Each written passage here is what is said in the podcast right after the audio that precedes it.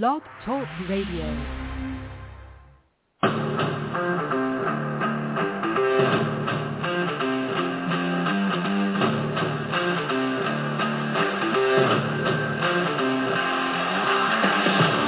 This is the national Premier Soccer League show hosted by Daniel Feuerstein, the show dedicated to the NPSL club and the fans. Your host, Daniel Feuerstein.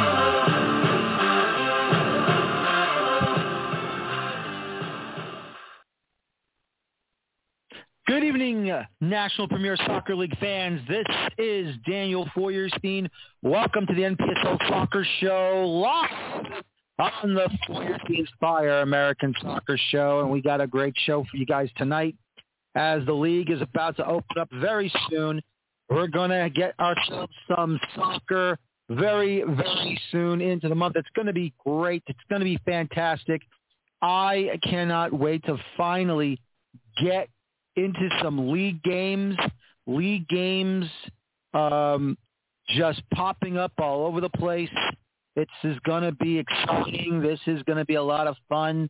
And you know what? We all hope that this situation, this uh, pandemic, uh, as horrible as it is, as terrible as it has been, um, you know, folks, we're just waiting to see what's going to happen moving forward here and having a full league season, playoffs, and hopefully we'll get everything going uh, for us as soon as possible. But all I can tell you right now is this, is that the National Premier Soccer League, in my opinion, has done a bang-up job of trying to make sure uh, everyone, at, when this whole situation got started, everyone was protected, that no one got infected.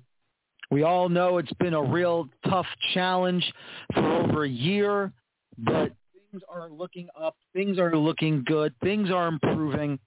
And I have to tell you, everyone, you know, you have to give credit to the league for making sure that they can reoperate a league season uh, safely, making sure all the protocols are in place, not just for you, the fans, but for the players, the coaches, and everyone else going forward.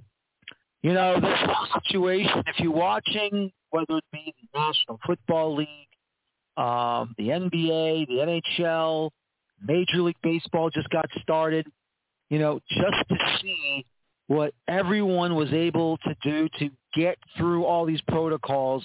There had to be some uh, reshuffling, though, uh, going forward with some of these issues. But, you know, once again, trying to get things done smoothly, safely, that is the number one concern right now the NPSL. And if you also think about it at the same time, let me just say this, and, and it has to be said, you know, every single governor in every single state, ladies and gentlemen, let us be honest with everything. Thank goodness that everything has been done, has been taken care of. The capacities now at a certain percentage have returned to outdoor with, uh, excuse me, with the uh, outdoor seating of professional sporting games whether it is in the majors, the minors, the, the first division, second, third, fourth division. Thankness that everything has come together. Thank goodness that everything has come into place and that we are able to go out and you will be able to come into your respective stadiums athletic complexes, however you fill it up, let us just say thank goodness. Thank goodness that we are able to go out and have ourselves a season that you can go into. Thank goodness that we're able to have a season that you are able to go into and everything will be just fine. Now, obviously, there will probably be sometimes times where it might be a little bit difficult than others to get inside. But you know what? Thankfully now, there's a clear path. Everything is A-OK. And we don't have to worry anymore about certain situations. And, you know, thankfully where I am, obviously, I'm in the northeastern area of New York, New Jersey, 10% capacity for those in New York State, 15% capacity for outdoor professional sports venues. Of course, even in, uh, for NPSL venues, we're just grateful. I'm just grateful that everything, everything is going to be taken care of, that everything has been going strong and smooth. It is just wonderful, wonderful that we are going to have ourselves a season and that we're also going to have ourselves an opportunity to move forward, try to get back into the swing of things. We just have to concentrate and we just have to make sure that we remain strong and vigilant because this thing's not over yet, folks. This thing is not over yet until this complete fiasco is over and done with and we get back to our regular normality, let's remain strong and vigilant. Just remain tough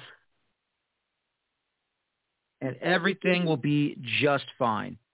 Everything will be just fine moving forward and we will be safe and sound with everything and anything moving forward and going on. It is absolutely brilliant that we are going to have ourselves a season and we are very, very grateful that everything has been changed. It's going to change. It's going to be great. It's going to be fantastic. I personally cannot wait for this season to get underway. This, my friends, is going to be wonderful. And uh, like I said before, I cannot wait until we get a season ready to go and we're all going to have some fun. Before we begin with the show, yes, I understand everyone's concern about the U.S. Open Cup and what they did this season for the tournament for 2021. Now, let me just say this. And, you know, I am the first to really go forward and just say that I don't like the setup that they have for this edition's tournament. The first round now officially canceled. So that makes things a lot harder and a little bit more difficult than normal. But let me just say this. Because everyone is jumping the gun here. Now, let me just say that I understand what everyone is saying. I understand. I completely understand why everyone's upset. This is not a real Open Cup.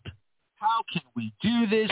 How is it possible that we went before the cancellation officially last year two to three successful Open Cup tournaments, more spots coming, you know, improvements came. Everything is wonderful. This is what the Open Cup should be about. Everything. I'm not disagreeing with all of you. If you are an NPSL fan, this is the striving goal you have. This is what you wanted and this is what you aimed for, and these were the rules of how you qualified and what gets played in the Open Cup. I am a big proponent of the Open Cup. I love the Open Cup. I don't like what I saw. But instead of shouting off, and as you know, I'm not a fan of what U.S. soccer has done in the past, especially with not qualifying for the World Cup. They just did not, or shall I say, they just got themselves eliminated in the semifinals of the CONCACAF Olympic qualifying tournament which meant Honduras stamped the ticket to go to Tokyo, Japan.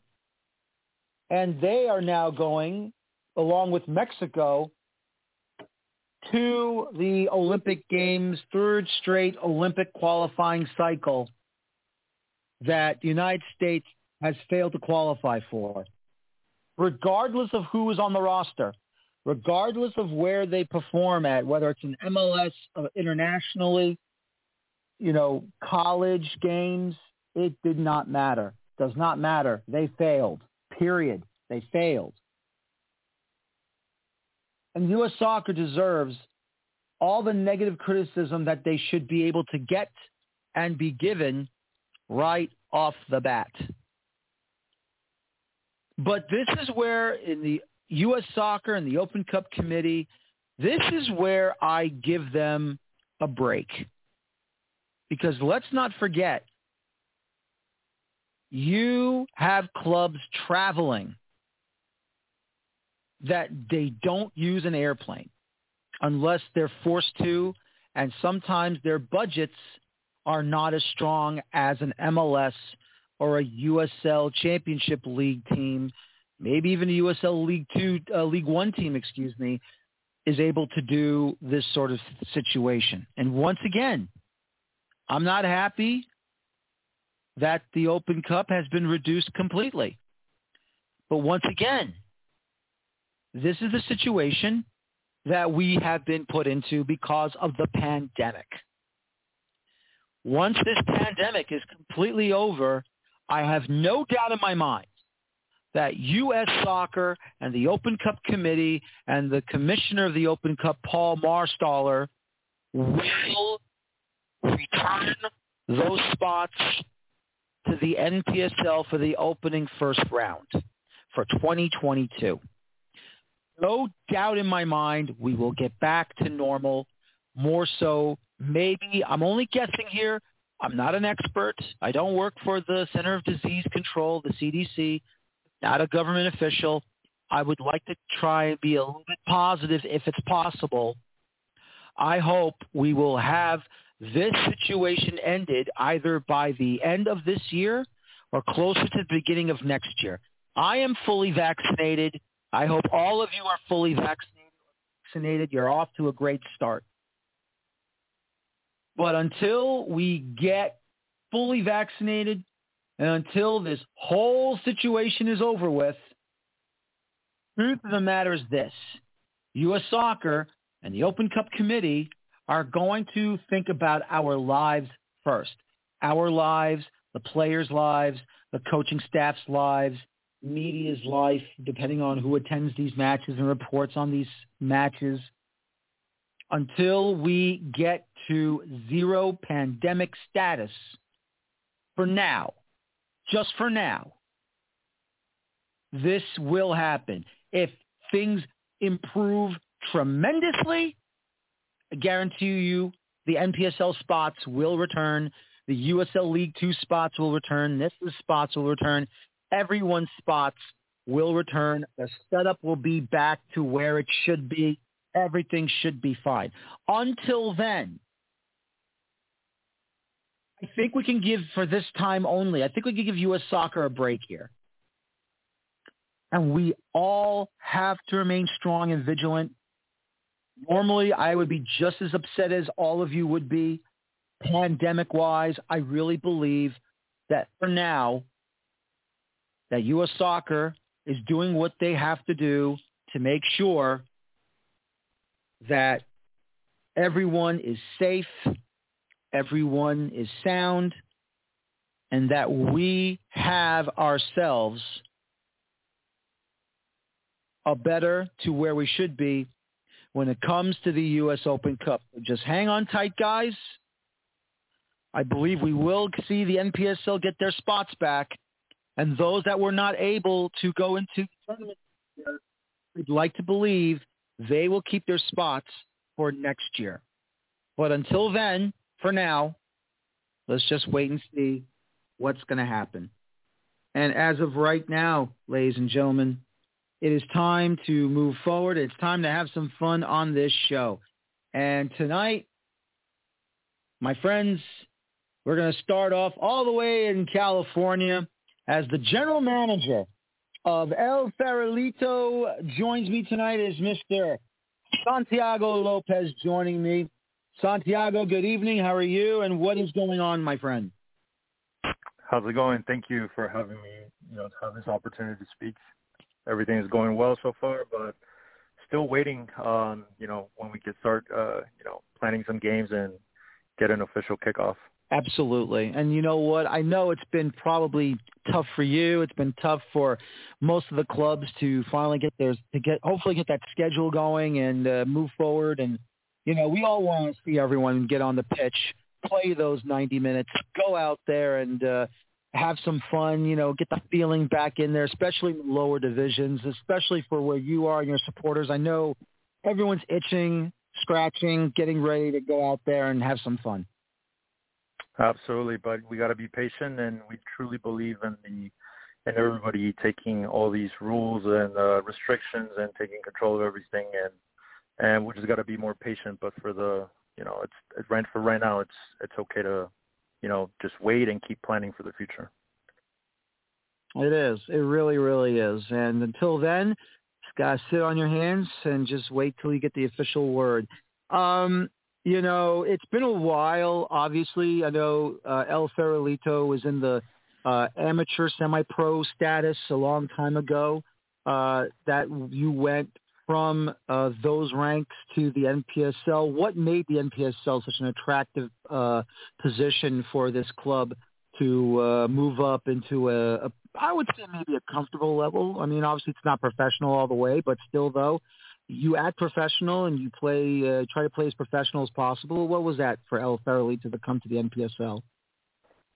There was a lot of factors. Um, you know, playing locally at the same stadium or certain fields for the San Francisco Football League. Um, uh, the you know the owner um, who passed away earlier this year, um, and oh, I sat down and we talked. Uh, yeah, thank you. Uh, we sat down and we talked about uh, what's the best for our player development and you know exposing our players to different environments and I think and we thought NPSL and we still think NPSL is the best uh league right now in in US to you know travel and and get those uh mixed type of ages and environments you know uh college players D1 D2s or ex professionals um and it's we've been very very happy with this decision and then of course you know, having more of a direct qualification to U.S. Open.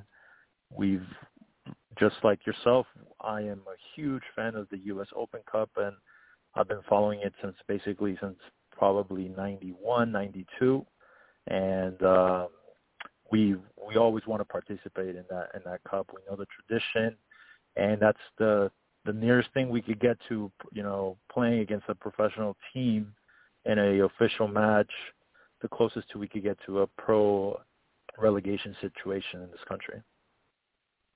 Mm-hmm, absolutely. I mean, you know, the Open Cup.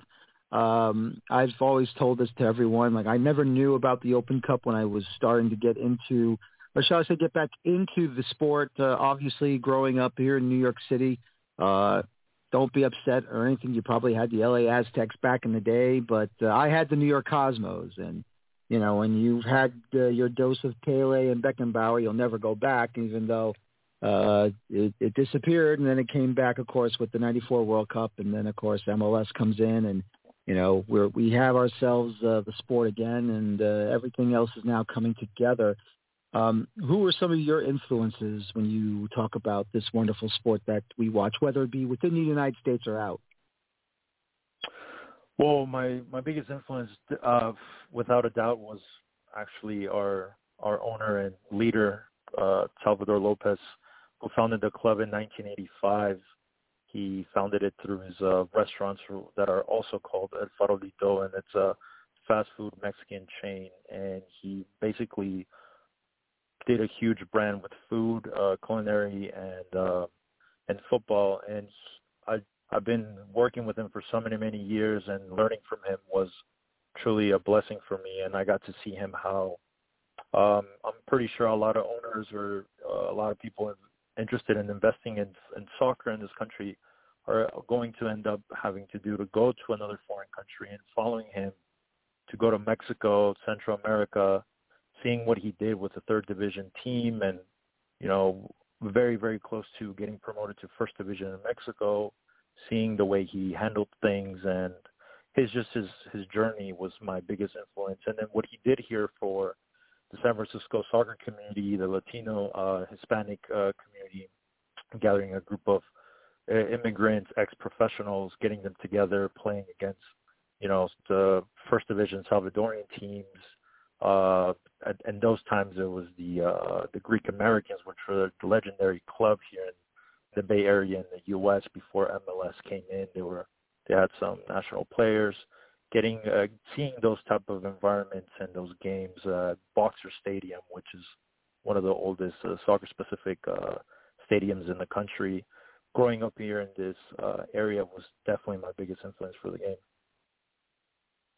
That's fantastic. And who would have thought someone like that, uh, your former owner, and once again, we condolences to uh, you and to his family, of course, um, to have all these restaurants, you know, represent not just the community but the, the the club as well, and the amount of popularity that they, he has brought to the community uh, through football. It's just amazing to you know hear about these moments. I mean, obviously, you know, you you talk about certain people that have done so much for the game, whether they come from a different country, but when they come here and they bring that influence to make their their neighborhood or uh, a town or a community or an area to make them believe in what he believes. That is amazing to hear. That is beautiful to hear. Yeah, and it's something that you know we should definitely. I believe a lot of people, just like myself, we're very uh, we're very happy and appreciative, like still having uh, whatever tiers of football in this country because you have the opportunity to build something from the ground up and and and and share your love just like what he did and and it's it's an opposite effect. A lot of people come to the United States to work and make a living, and a lot of soccer players leave the country to play and make a living. So it's a it's an interesting situation. It really is. It's a fun time. So if I can just ask you this, when you talk about this club and the coaching staff you have, we all know obviously you're going for the three points, but in what style would you say El Cerrito does when they perform on the pitch for 90 minutes? Well, every game is completely different. The scenarios always change if it's uh, home or away, the field conditions, the opponent, the tables, so many factors in. But we definitely the ball. We like to keep the ball, and uh, whenever there's a chance to get the ball to the other side in two in two touches, we could definitely will try to do it and counterattack. But most importantly, you know, uh, look for those spaces in the in the last uh, the last half of the of the opponent's uh, field and look for more possession, absolutely, and try to take advantage of the of the corners and free kicks as well. So we we try to work a lot on on those type of set set pieces. It's it's fun for the players in training. They get their creativity out, and one little play like that makes a whole lot of difference in the season. That's absolutely fantastic. Um, and of course, you know, moving on, uh, that division that you probably perform in must be a really, really difficult division, uh, different, a difficult conference. Once again, I mean, we've seen all these teams um, especially in the West region. I mean, my goodness, Sacramento Gold, the Sonoma County Sol, uh, Contra Costa FC, Academica. Uh, you also have to take on FC Davis, Napa Valley. uh, also Oakland Stompers. I mean, there's never a break when you face against these uh, conference sides in the uh, Golden Gate Conference, does it? No, it's, it's it's extremely difficult. I know that other conferences in the country are uh, very difficult as well. I I don't really I've never seen a game like that, but I do know there's a lot of uh, ex-professionals, uh, players, foreign players in the Florida region and when Cosmos came in, Miami as well, they they really uh, had a very competitive and professional environment, and and a lot of D1, D2 players in the East Coast. But over here, it's a bit different. There's more of a open age adult uh, teams. There's not so much uh, college players, which could be good, it could be bad, but definitely every single game is extremely intense because every opponent has experience of playing the game which is uh, it's fantastic for players to you know encounter those type of teams and the coaches they they have the the experience and um, the knowledge of the game, so they could any given moment they could just completely change their strategy and and put you in a very tough situation. And like you said, the history of Stompers, the history of Sol, of uh, the Gold is fantastic. Academica, which is a great uh, club over there. They have their own stadium and stands and field, which is one of the most beautiful natural grass fields uh, I've seen. It, it's all around. It's just a great conference, and not just in you know the field or uh, sports wise, but personally, they're just a fantastic group of uh, people, and they're becoming new friends of mine, and I absolutely love working with them, and it's always always exciting and looking forward to every season. Oh, I bet it is. It must be a lot of fun uh, taking on them. And of course, uh, you know, after the matches are over, you probably hug it out after 90 minutes and say, you know what, that was a lot of fun. Let's try and do that again here. Let's all have some fun. So, where in the uh, in the San Francisco area does your club play in?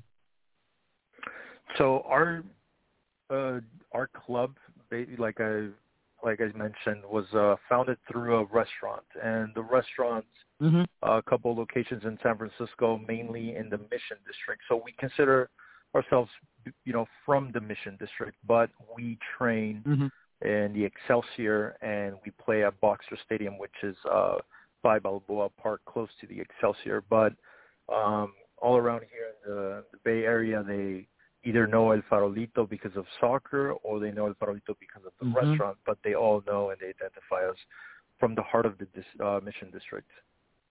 Wow.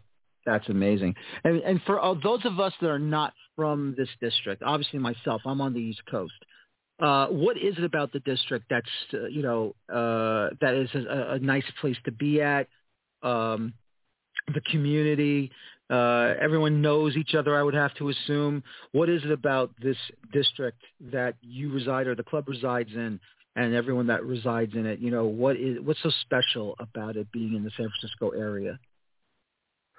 It's a historic district because of the uh, Latino and Hispanic uh, influence. There's a lot of uh, restaurants, uh, centers, um, events that all, you know, from Central America and, and North America, which is Mexico, uh, but mostly Central American and, and Mexican. There's not so much of a South American uh, influence. So we have a lot of these events like Carnival, but somewhat related to Brazil, but it's just full of Central and, and Mexican uh, uh, culture in here. And just the the vibe over here is just very very sunny. People are out, very family orientated. Uh, there's a lot of people outside in their homes, um, very loud with music and uh, people running around. Uh, like I said, it's and we have great, great parks around here. A lot of people go outdoors and try to enjoy the little bit of the uh, the sun that we could get because over here when it hits 70, we're dying and we're we're confused about the weather compared to other places. But we don't complain. Uh, it's it's a very nice and family oriented place. No, that's fantastic. Yes, I know. I've seen a lot of San Francisco Giant games in the summertime on television. Everyone's wearing long sleeve jackets for some silly reason. The Bay is cold. I know that for a fact, but still though, sometimes. Yes, exactly. Yeah. the weather, you can't predict the weather these days. I wish we could, Because if I could predict the weather, I'd say 90 degrees entire winter for all of us, but I can't do that. So blame me. Yeah, but we get we we, we get. We're we adapt to the situation, and we live the winter storm. So so once again, uh, you're just waiting for the. Uh, you know, for the right opportunity. And the right opportunity hopefully will be coming soon, but the right opportunity was for you to come on this show. And I appreciate your time, Santiago. Thank you so much. Have a good luck for this upcoming season once they get underway. And I hope you're going to do well this uh, summer. Take care now. Thank you so much for having me. No problem. Thank you. Santiago Lopez, uh, General Manager of El Farolito, as, of course, one of the top clubs in California Golden Gate Conference. Now we're going to head on down to the south, and we're heading down to Texas. And you know what? There's the truth, ladies and gentlemen. I have not spoken to this man in a very, very long time. He's brought a friend with him, and obviously that is his head coach, Mr. John Powell. But let me tell you something. If you talk to J.J. Vela, his love, not just for his club in the Laredo Heat, but for Laredo, Texas as well. You know this man does not like They say in Texas, the, the biggest part. Know him very well. J.J. Vela, general manager of the Laredo Heat, and of course he's with his head coach and John Powell club. Gentlemen, good evening. J.J. How are you, my friend? Hey, Good good evening. How are you? Good to have. I'm glad you have us again uh, on again. This is awesome. How, how are you? I'm doing very well. Doing very well. It's great to hear from you, John. Good evening. How are you, sir? I'm doing very well. Thank you for having us. How are you? Doing very good. Thank you very much, JJ. I have to say, uh, the last time we spoke, the Laredo Heat Open Cup tear. Unfortunately, too long, but you know what? You, you had your name out there in uh, big lights and open cup lights, and everything looked pretty solid for you guys uh, during that time. How has the transition since you've moved the club to the NPSL been for you? And what have you noticed that the area knows that Laredo Heat always means business on 90 minutes on that pitch? Well, uh, I'll rattle your brain here a little bit. That was in 2014 when we played the Houston Dynamo and lost only 1-0 in the fourth round of the Open Cup. So that, that's what we were making reference to. And uh, so yeah, it's, it's been a while, seven years since uh, since we've talked and uh, since we made that run. And uh, switching from uh, what was the PDL, which is now the USL two, and now we're playing in the NPSL. At the end of the day, uh, and I think that we, you might have seen it or you might have read it. Uh, the transition was made basically when we left after the uh, 2017 season. It was done because at that time there weren't enough teams in the USL two. There was only basically Midland, Houston, Laredo, and Mississippi, and we had to play 14 games amongst each other, and it was tough from a travel standpoint.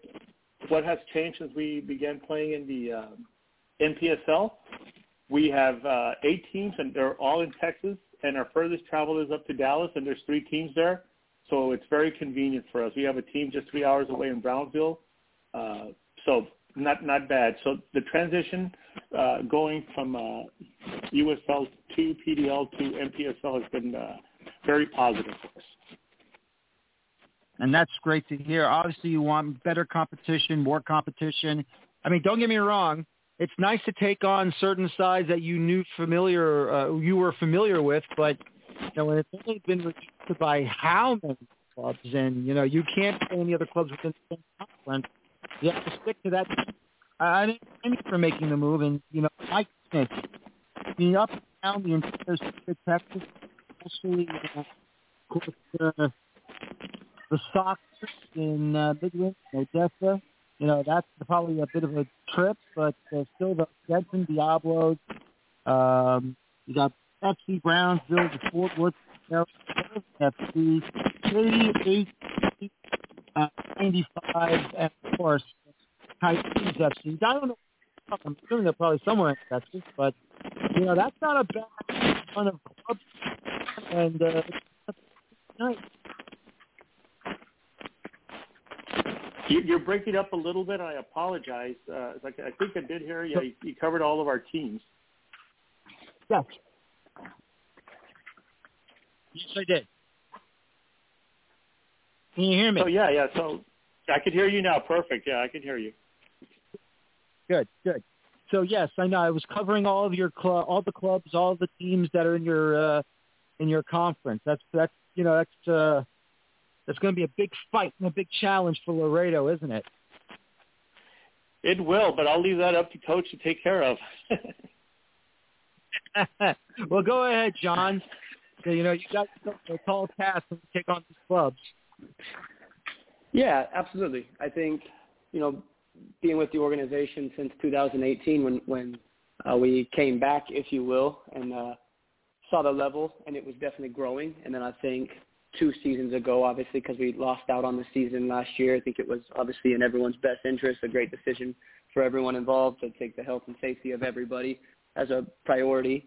But the league is very, very good across the nation, but especially in in our region. And it's going to be a tall task, but our coaching staff has been working now since oh, I mean January of 2019, identifying, recruiting, and finding the top players that we feel like can help achieve the goals that we want to achieve. That's great. Now, if I can ask you this question, what did JJ do to entice you to come to Laredo, or if you were in the vicinity, to be a part of the?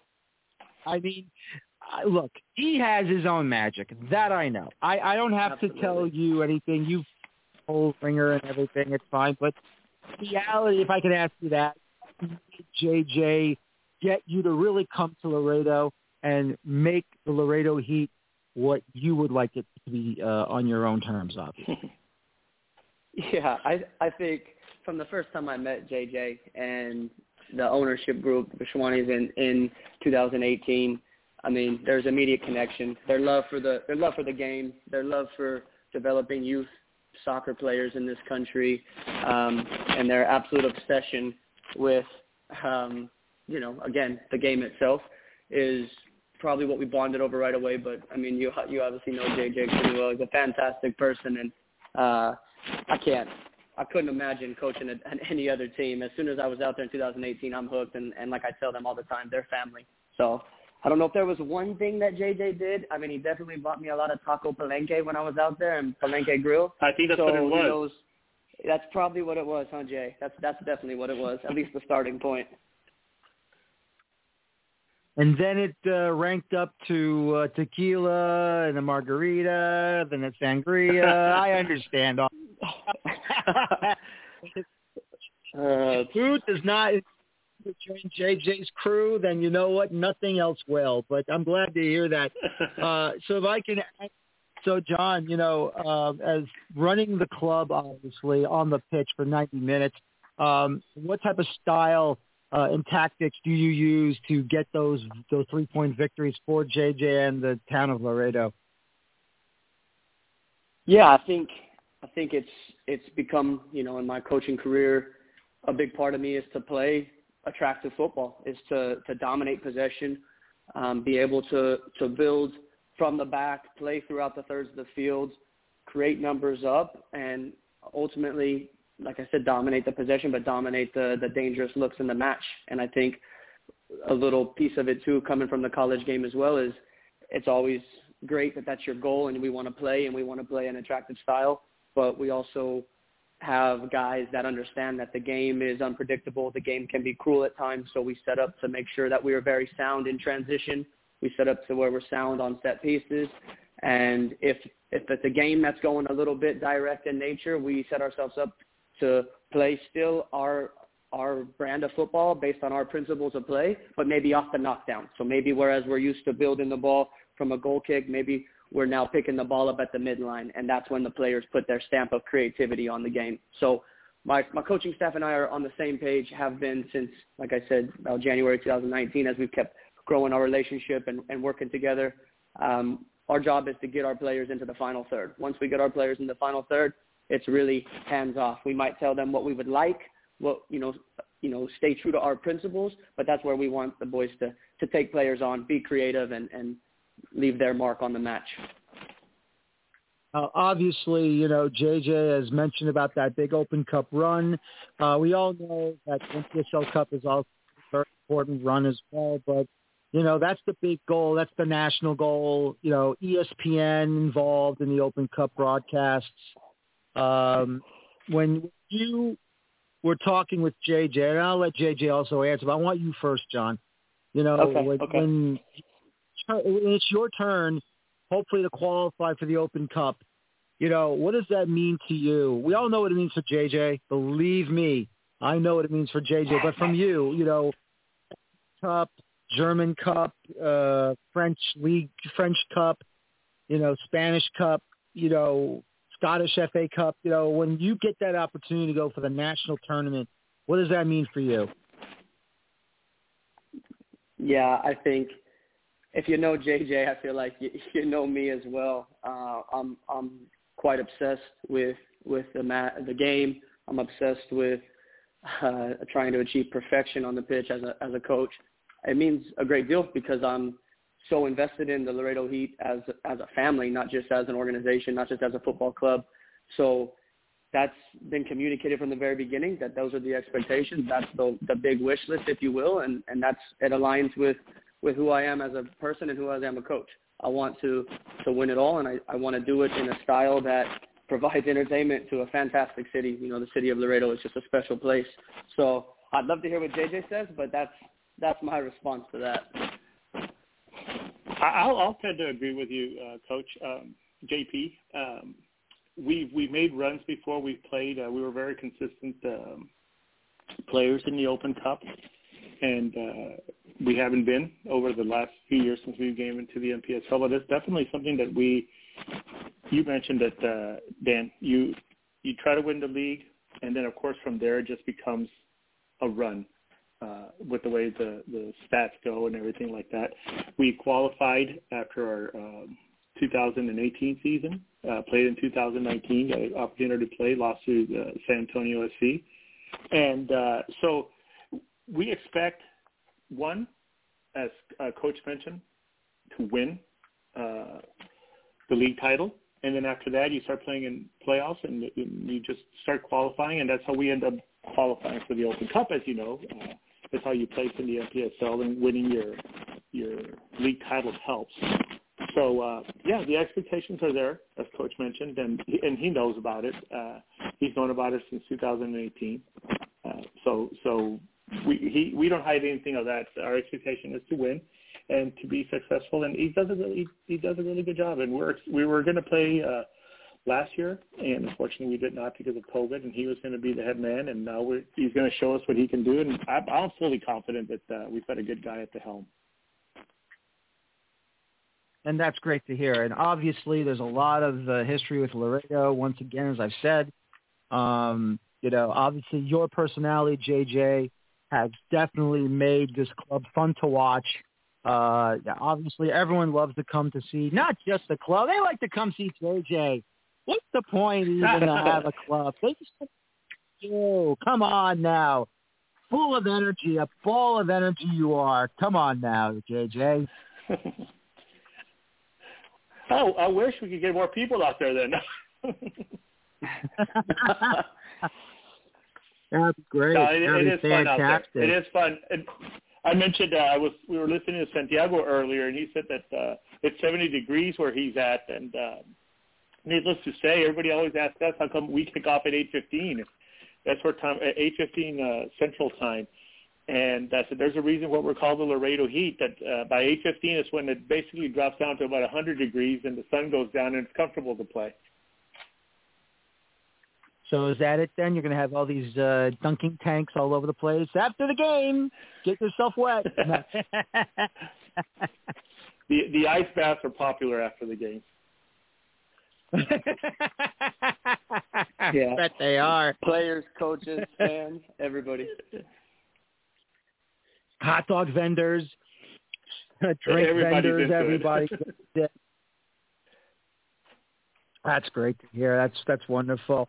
And all I can say is, um, you know, JJ, obviously, it's always fun to have you on the show. I've had you. On. It's just been a ball of fun. And before I go away, um, do you still have your uh, your play-by-play man still calling the games, or has he retired? No, no, no. Oh, JP and I love Rodrigo Barina. So if you're listening, Rod, I know we gave you the uh, the info on this. Uh, shout out to Rod. Hot Rod is uh, the man. JP, I know JP can't say enough about Rod. No, I've, I've had a chance of. I've listened to a lot of play-by-play in my day, and there's no one better. Rod's not only a fantastic person, he's he's fantastic on the mic. Does an amazing job for the, for our organization. You know, he could always be duplicated on The Voice, but he'll never be duplicated with the heart he has for that club. I'll tell you. I remember you had. I remember I called you up and said, "Let me have on the show," and boy, he was great. And you know, uh, I love him no matter what. He's a great guy. Gentlemen, thank you for your time. Uh, good luck when the season does get underway, and hopefully uh, you have a, a successful season. So have a good night, JJ. John, you have a good night as well. Thank you very much, and have a good and take care. Thank you for having us. Appreciate it. Thank you for having us. Take care. Yeah. Thank Bye-bye. you. No problem. Coach of the Laredo Heat is John Powell. The general manager is JJ Vela. Always a fun time to have JJ on. And uh, once again, thanks for coming on. Uh, this is an absolutely fun time, and I hope everyone is enjoying the show as well. Once again, this is the National Premier Soccer League show on the 40 Fire American Soccer Show. As move on to our next guest, the next two clubs coming on, of course, their expansion side. One of them is uh, near me, well, not very close. I'm probably closer to New York City than uh, the state of uh, the state capital of, of New York, which is in, they're based in Albany. But it's also a great time to get to say hello and learn about a brand new uh, owner of the New York Shockers. Now, if I what's your name, which I'm trying not to, but if I you can let me know, and I'll put in ten bucks in the uh, butcher jar for you if it's possible. Uh, this is Mr. Affirm Niza? Niza? Afram Nazai. N- Nahai. Hello? No, Nazai. Yes, sir. So Nazai. like Thank you very Yeah, you got it. The, the Jeff. J is just like an I. All right. Gotcha. Af- Afrim Nezaj. Okay. You got- Gotcha. perfect. Welcome to the Perfect. show. And this is the owner of the New York Shockers that's going to start their season in the uh, Eastern uh, region. They'll be in the North Atlantic Conference. Sir, before we even get to your opponents, how did you get your love into soccer? And uh, at the same time with the world sport football, how did you get into the, into the sport? And why did you want to build your own club and, of course, be a part of the SL? Wow, there's a lot there. Um, I was an immigrant, came here when I was 10 years old to this country, so naturally everyone assumed I would play soccer. But I actually played your typical sports that kids play in the street, basketball, football, softball. And then around the age of 14, someone said, hey, you should be playing soccer. So I started that. And then obviously I just kept playing and playing and went to University of Albany here in Albany and got pretty good at soccer. So I liked soccer. It became my favorite sport and played professionally and somehow found a way to make a living from from soccer by building soccer facilities, you know, indoor sports facilities. And I've been hooked in soccer, I guess, since they asked me to play when I was 14. That's fantastic to hear. Of course, now now you University or the SUNY Albany? Yeah, SUNY Albany. You know, you, you and I would call SUNY Albany. Now they call it U, U at Albany. Oh, they, so so the SUNYs are Yeah, they've changed the name. They've rebranded. You know, it used to be called SUNY Albany, SUNY Potsdam, SUNY at Plattsburgh. Now it's Right. U Albany. okay. And for some of you that are not are not familiar with that or are not from New York State, SUNY stood SUNY stood for State University of New York. So that's why, or if you are a uh, New York City University, it would be CUNY, the City University of New York. So that's the thing that you know, because I'm originally from the Bronx, I know all these things, and you know, when it comes to New York State and everything like that, or the CUNYs uh, going up and down, whether it's the statewide or the citywide. So that's what I meant means, ladies and gentlemen. For those of you that are not familiar uh, with the acronym, so you know, just to ask, I mean, obviously, you know, they've they've developed some pretty good players at Albany, obviously, um, in the state capital of uh, New York, and uh, you know, you probably have a couple of uh, uh, players that have played, uh, moved forward, probably whether within MLS, USL, probably also NPSL. Uh, how many of those players do you know they're either still active or uh, are coaching now, or they're probably part of this Shockers side that you're bringing over? Um, well, the Shockers in semi-pro hasn't existed, or, or top-level soccer hasn't existed for about 12 years here, so it's kind of been a hiatus. There have been plenty of teams before that that played um, in, in different leagues, ASL and so forth, USL. But yeah, there's been players. I mean, Lee Treshantrit was one that made it out of U Albany. Uh, played with the U, U.S. futsal team for many years. Was a really good indoor player. There've been a bunch that have played MLS. No, that's pretty good. That's that's that's pretty good to hear. So, how did you get involved in owning a club? Well, I played obviously on multiple teams and enjoyed that experience. And then uh, as I got older, I became an owner of a team or two, or actually even a third. And so I enjoyed the experience. And whenever we ran one of those teams, people would say, this is a great experience. People would enjoy it. You know, you get people to a game. It's exciting. There's music playing. In this area, you can have a, a, a good high school game and you might get 30, 40 people attend you put one of these games on this top level semi-pro thing, and we can get 800, 800 to 2,000 people. So it gives an opportunity for a good environment. No, absolutely. You know, they want to see some of these players probably from within the Albany area, and then hopefully they can move on forward and uh, get into a bigger club. But obviously, the Shockers, it sounds like they're you got yourself a pretty good setup going forward. Where are you going to be playing uh, your home matches at? So I've built a, a sports facility that has a dome and four turf fields outside. It's a, you know, it's a sports complex, a sports park. And one of the fields, when we built it, we built it so that there would be seating to, so it's a stadium.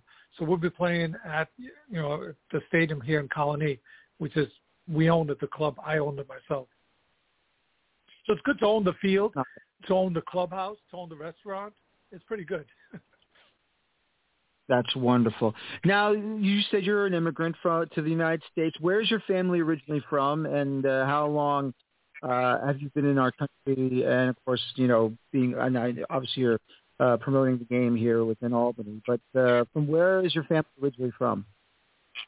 So I was born in Kosovo, which is you know the southern part of Yugoslavia, what used to be Yugoslavia, now it's Kosovo. Um, and I came to the United States when I was ten. So I grew up in the Bronx. Did you say you were from the Bronx? I was born in the Bronx, Grand Concourse, East 202nd Street. Whoa, whoa. I grew up on 188th off of Grand Concourse. No. Yes. you remember Alexander's the store on Grand Concourse? Grand Concourse? Yes. Wow. There's, what a small world, got, huh? No. So, so you're south. So you're south of Fordham Road. You got it. Oh my God. Oh my God. So then you used to go to the movie theater, the Big Lowe's, didn't you? You got it. The Big Loew's on the yeah, on the other. Oh my God! Look at this is crazy. No way. Yeah. Look at that. That was a big. That was a big theater. That was one movie theater. Remember that? That one movie theater used to be movie theaters. It was one movie theater. Right. I think it seated three thousand people. Now, if you go there, I think it became 12 movie theaters. Yep, yep, that's what it did. And uh, how you call it? I remember I saw. Uh, this is going to become another Bronx, uh, uh, old time Bronx discussion show. Now, boy, this is this is crazy. Um, I remember the old RKO Fordham, where I probably saw yes. Grease and uh, well, I was a kid back in the day. You know, the old the Raggedy Ann and Andy movie. I probably saw that there too. Uh, all the way on uh, Fordham Road and the Concourse. I cannot believe this. Oh my God, this is awesome. Yeah, so we grew Another, up in the same neighborhood. Yep. Yep. Yep. Well, yeah, you're a little more you were a little more south than I was. I mean, I was by yeah. my my Yeah, parents. um, yeah, my my parents uh, owned a hardware store in Bedford Park Boulevard uh, near Webster Avenue. So, um, yeah, so you were north of it. yeah. I, I went to DeWitt Clinton. I went to DeWitt Clinton High School, which was, you know, not far from you. That's a little Yeah. closer, but yes, yes. So you were more east. yes, that's You were close to amazing. Oh my you god! Lived, you lived, you you were close to Botanical Gardens. Yes, yes, I yeah to the New York Botanical Garden. Bit of a hike to the Bronx Zoo, of course, Fordham University. That's a huge campus, of course, not just on Fordham Road, but it goes all the way towards Bedford Park Boulevard. Maybe a little short of it, but I know the the whole area is like you know very close to each other.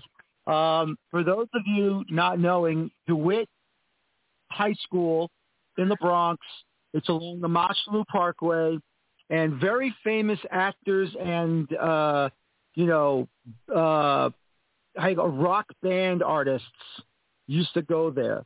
Uh, obviously, Robert Klein used to go to that high school. Uh, he lived in the Woodlawn area, and uh, I don't know if you're a big rock fan, but uh, Ace Frehley is from my neighborhood. Wow. Yeah, from Kiss.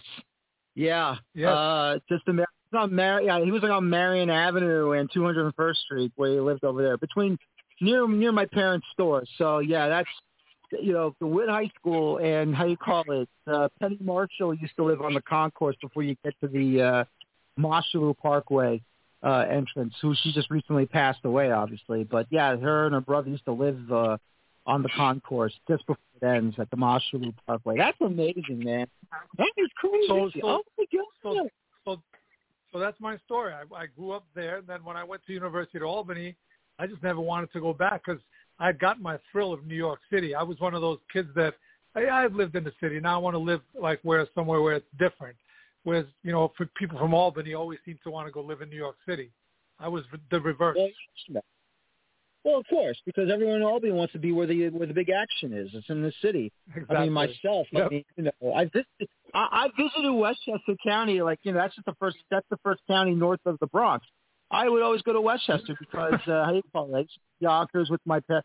Now, let me ask you this. Before, can't believe how much time we got left here with this, in this segment. but real quick, um, to the in Yonkers uh, on Central Avenue, to the Big Nathan's that used to be on Central Avenue with the game room. Do you remember that place? Yep.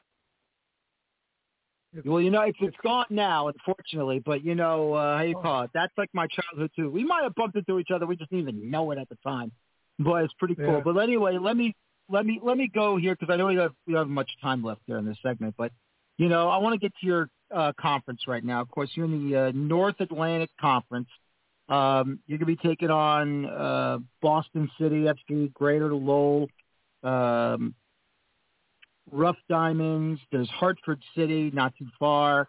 Um, there's also Valeo FC. But are you really looking for to have the big, big derby match against uh, Kingston Stockade? Of course, Kingston, New York is probably a little more south than where you are, but or maybe a little bit more north. But still, though, you know that's going to be the big rivalry up there between you and uh, and Kingston. You know that's going to be very interesting to see what you those two Yeah, New York gonna uh, state teams are going to do.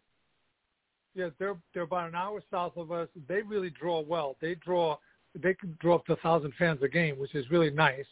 And so when we play them, we expect to have a good rivalry. I'm looking forward to it. I spoke to the to the owner actually two days ago, and we picked each other's brains on how to make you know this be very successful. It's amazing. That's great to talk. Um, that you know that he's a nice guy. Uh, very. ha- I've had him on my show many, many times during Open Cup runs that he had, and hopefully, and hopefully, I can have you back on the show. to talk a little bit more about your club. But you know, you're from. You you went to the Bronx. I'm from the Bronx. Oh my God, this is unbelievable. You never know if you're going to meet someone from the borough. You know what I mean? And you have like a whole freaking discussion. It's fantastic. Yeah. listen, uh, after I will talk to you again soon. I want to have another moment with you. Uh, we'll talk more about your club, but good luck this year once the schedule comes out, and hopefully get you get your uh, league, the league season underway. Thank you again for the time, and of course the trip down memory lane. I have I'll have a good. Thank you. Uh, Thank I you. have a hope you have a good. Thank you. Have a good night. Thank, thank you. You have a good night too. Bye bye. Thank you. You too. Bye bye. And that is Efrem Nijas, owner of the New York Shockers, based out in Albany, New York. And uh, as we are moving on, of course, we go from New York State, New York City, anywhere in New York, because it's you know it's home for me, home for him. But you know what though? Hopefully, it'll be a fun time over in Albany. My next guest and my final guest is a brand new owner of a brand new expansion club over in Oklahoma City. This is Oklahoma City 1889 FC. Joining me right now is the owner of that club and Mr. Dustin Hooker. And it's great to have him on. Mr. Hooker, good evening. How are you tonight? Doing well. How are you? Doing very well. Uh, so if I can just ask you this, when what made you want to start your own club? Why the NPSL? And how well in the community are you that they are going to back you for this club starting this year? Uh, so, kind of, we got into it um, probably 2000. Uh, I want to say 2015. Uh, we we started a club, uh, which basically was it was like a traveling rec club for um, college kids. Uh, we went down and they were called the the Pulse, so Oklahoma City Pulse at the time. Um, and then we, we kind of we played FC Dallas's under 23s, and we played a couple of teams kind of with the contacts that we had, and played some uh, some NPSL teams and some PDL teams that were coming through. And we kind of just it was just a lot of kids who were either not interested in playing in the summer, just wanted to stay fit, or or boys that didn't get on other places and and kind of just wanted to to be part of something. So it started back in 2015, and it, it's kind of grown from. It literally was a traveling rec team um, to to now. We played in the UPSL last year, uh, and we did very well. We've had a couple of good good years, couple of conference titles, region titles, all, all that good shebang, and now we've kind of turned it into taking it to the next level. You know, I've got partners in in the club, and I think our our leadership and ownership group have kind of said, you know what, let's make, let's make this thing as as big as we can. Um, we've got a, a fairly well connected community because a lot of the people and players that we use are all local guys, so they're already in the the community forefront, and they're seen by peers and they're seen by people locally. Um, and can relate to them, you know, like we've got a couple of older boys who've clubbed now for three or four years who who coach local youth teams and things like that. So our connection to the community is is growing uh, each year. Uh, you know how excited kids get to see their coaches and things like that playing on the field. So um, our community uh, community reach is really really kind of getting there. You know, obviously we're in a competitive market with the with a professional team in the Oklahoma Energy. Um, we're probably about 20 to 30 minutes south of those guys. So we're kind of branching in different kind of areas and um, and things like that. So yeah, I mean our communities we're growing. You know, we're a small club, but we're getting we're getting there. That's fantastic. Uh, just to ask, where are you from originally, and how long have you been in uh, the Oklahoma City area? Uh, I've been in uh, Oklahoma City since 2010. I'm originally from England. Um, so we've got here 2010. I got here, so and Oklahoma City. I'm just kind of I've tried to leave, I promise, but I just can't get out of here. It just holds me in for some reason. So uh, um, I'm here to stay, and got now got a family and everything like that that I'm bringing up. So I think it's a it's a good city with good people. You know, it's it's growing growing every every year. I still when I go home and I everyone's like, oh, where are you at now? Where are you? I'm like, well, I'm in Oklahoma City. So, no, Oklahoma, what's that? Um, so it's growing, you know. I enjoy it. I love the life. I love the the kind of the tornadoes scare the hell out of me still, but hey, can't can't be perfect in every way. No, you can't be perfect in everything. So you play the the old uh, the old uh, movie soundtrack of Oklahoma. You send it to your family. That say, "Oh, here he is. He's calling home." we certainly have. We and did you know we've actually kind of our PR guy. He's been talking about actually playing that before before games and as we come out. Um, so not sure how well we'll connect with that song with the young younger crowd, but certainly the older crowd I think would uh, certainly get them going. That probably is true. So uh, now that you are part of the NPSL, um, I mean, I would have to assume before you even decided to go there uh, or this league, um, did you look at any of the other leagues that you know what did, like did this just tickled your fancy, you, or were they the first one to contact you? Love to have this club be a part of the league. What what happened with that, if I can ask? So a couple of years ago, we we approached, and it was kind of one of those where we were looking at a couple of options, and uh, at the time we were kind of talking talking to Tulsa Athletics, and they were kind of guiding us through the the process and things like that. And at the time, we kind of felt we weren't ready. You know, we were playing out of a high school, uh, training at a high school. Um, although it was grass, it wasn't kind of ours. So we kind of said, you know what, we're going to go UPSL for a couple of years. We're going to see how this thing grows. You know, because if if we're not getting any support at that level, well, it's probably not viable to go to the next level if if we can't sustain it. Um, so obviously you, you've got the USL two, and we kind of looked at that and the rules, the travel, the, the lack of kind of international sports, that sort of thing. Because where we're based in Oklahoma City, there's a lot of NAI programs. So a lot of our pool is NAI, and I'm sure you know NAI has a lot of international people uh, within their kind of student body. So a lot of our kind of players that we bring in are either kind of resident, green card residents, or they are international students. So our kind of our push towards the NPSL was because they're a lot stronger on the international side. You know, they they they kind of embrace that side of things. Say, yeah, come bring him in. We want to see him play. Want to be that platform for for those guys. Whereas, as you know, kind of the USL two kind of shuns shuns them out um, and makes it for much more for the American player. Which again, I have no problem with that. That's that's I think that's important that you have that feeder line into the next level. Um, but for us as a club uh, and our kind of demographics and our player pool, it just wouldn't be viable. Um, so that's kind of where we went to the NPSL, that side. Obviously, when we spoke to kind of the leadership groups of the NPSL, they were very kind of in certain standards. Um, and for us, you know, it's player experience is massive. You know, we want to make sure the players enjoy themselves. We want to make sure that the players are go back to their college programs or go go away and say, you know, that that was the greatest summer of my life. Even if I was in Oklahoma City and we're bringing them in from California or or Florida and places like that, we want to make sure that their player experience is the best. Um, so when kind of the NPSL has said, hey, these are the standards that we set for each team. This is what the bare minimum is um, and you compare those with other leagues and other things like that, and they're they're lights out better for us and what we want to promote within the club and what we want to give back to our players. It was just a no-brainer. Yeah, that's great to hear. Um, I have to ask you. I know, as you say, you're from England. Where in England? What club? And uh, um, you know, I may get hung out to dry here, but I uh, I grew up uh, Bristol, so I'm southwest England, uh, but I'm actually.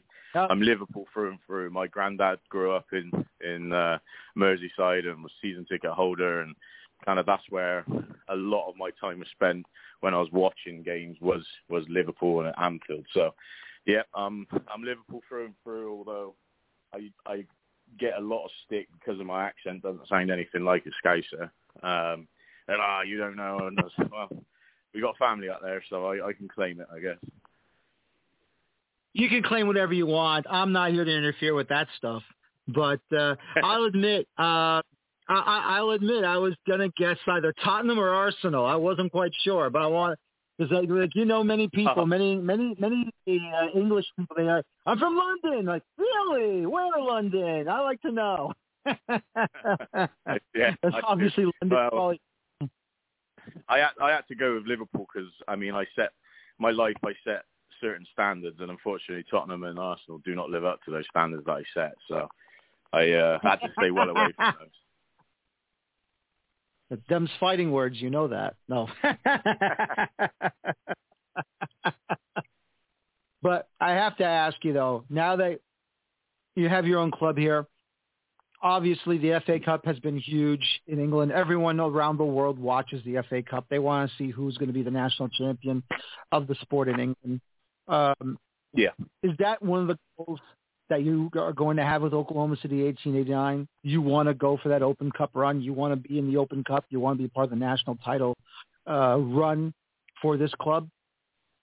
One hundred percent. You know that when I know we get spots and everything like that. A hundred percent. We are the magic of of the FA Cup, as they say. Um, uh, the well, the US US Open is the the exact same. You know, obviously you get these these underdogs and these small little towns that no one's ever heard of.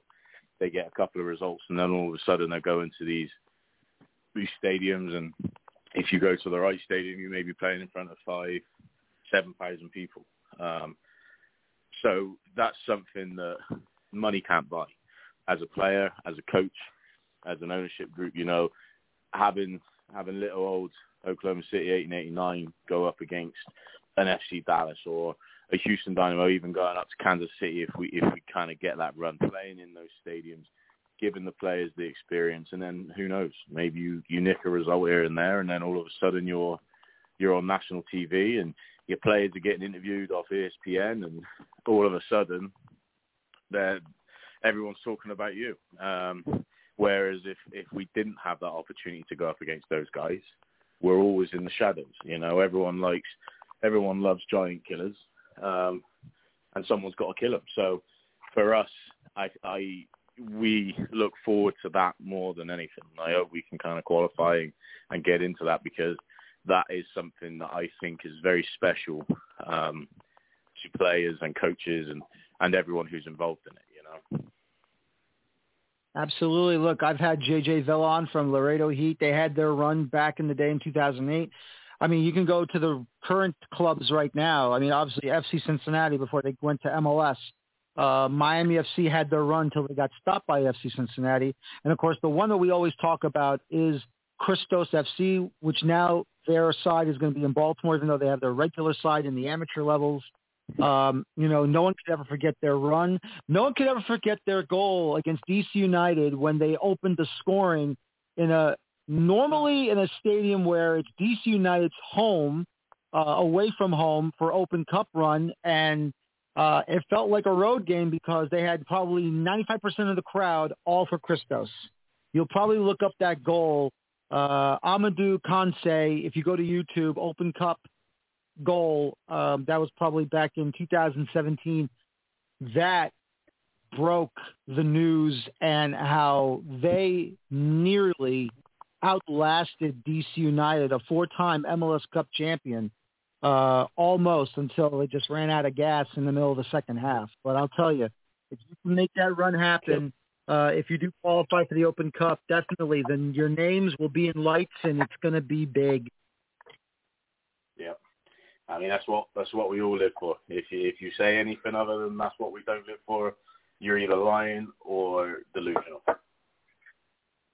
That's right, absolutely. Talking about your conf- your uh, conference right now, I mean, you got yourself some tough opponents. We'll get to your neighbors in a moment, but you got Arkansas Wolves, an expansion team, uh, Dallas City, the Demise, uh, the Ozarks. You also have um, Reign, uh, FK, and now, of course, uh, Oklahoma rivals now, Tulsa Athletic. Um, I gotta say, very accomplished. They're very strong.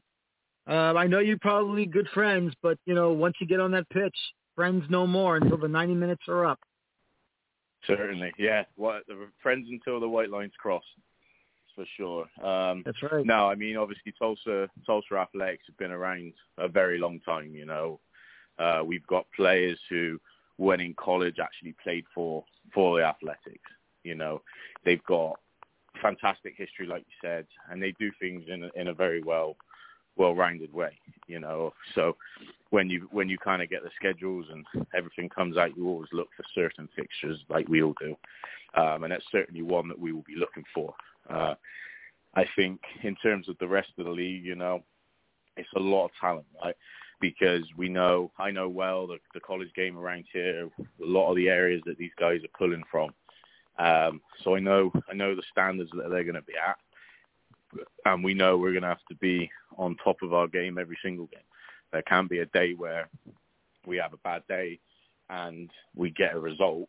It's, if we have a bad day, we may be looking at double figures because of the talent that these teams have. Um, it's a very well established and well kind of organized organized conference um, and for us to be a part of it is is really a privilege you know there's some fantastic teams in that conference um, there's some new ones you know and they're excited to play against those guys as well uh, but yes Tulsa Athletics they are they're going to be we're going to be the noisy neighbor for a couple of years and then they'll be our noisy neighbor so hopefully Hopefully. Well, let's hope you make enough noise and maybe rattle some chains. So we'll see what happens there. Uh, but let me just say this, uh, Dustin. Good luck to you in the NPSL. I hope you have plenty of success, and uh, you have a good night, sir. And wel- welcome to the league, and uh, good luck. I appreciate it. Thank you very much for having me, and uh, have a great, fantastic weekend. Thank you. You too. Have a good night. All right, cheers. So that is Mr. Dustin Hooker, owner of Oklahoma City OKC 1889. As we are going to finish off this show tonight, and just to tell you, it is crazy. It is one uh, wild, wacky, fun show. Talk to brand new owners. Great to talk to current clubs, and of course, a man I haven't spoken to in a very, very long time on this show, and hopefully uh, he'll continue to do well uh, for himself and his club. Which is, of course, I'm talking about Laredo Heat and J.J. Vela, and of course, uh, hopefully his head coach will have a good, solid season, John Powell, moving forward. But all I can say is this: is that uh, we're getting closer, hopefully, to the start of the NPSL season. Schedule comes out, we're all going to have some fun. We're all going to take care of ourselves, and it's going to be exciting just for me, but for you guys and for everyone else moving forward here as we get this 2021 NPSL season underway. And hopefully everything will be set off, going off without a hitch. And it's going to be a lot of fun. But I want to thank my guests for tonight. I want to thank Santiago Lopez, uh, general manager and head coach of El Farolito. JJ Vela, general manager. John Powell, head coach of Laredo Heat, owner of the New York Shockers, and Afrim Nezaj, and of course, just now, Oklahoma City OKC 1889's owner, Dustin Hooker, uh, for joining me tonight. This will do it for uh, this episode of the National Premier Soccer League show uh, here on the Four Seasons Fire American Soccer Show. Community this coming Monday night, we'll have another regular show. My good friend Darius Shirzadi Project Goal in Rhode Island, pro- outside of Providence, in the Providence area, will be joining me. And then uh, we will have on Carter Krishnar, our member of the uh, Premier Amateur Soccer League, to talk about uh, the clubs that are coming in and what else will be going on as well. And then, of course, next week, very soon, CONCACAF Champions League will be underway. So once again, thanks to my guests. I hope all of you will be doing well and I just want to say thank you again for joining me tonight. This has been the NPSL Soccer Show on the Feuerstein Spire American Soccer Show. You have a good evening. Take care. So long. Enjoy your football and have a good night, everybody. Talk to you next time. Bye-bye for now.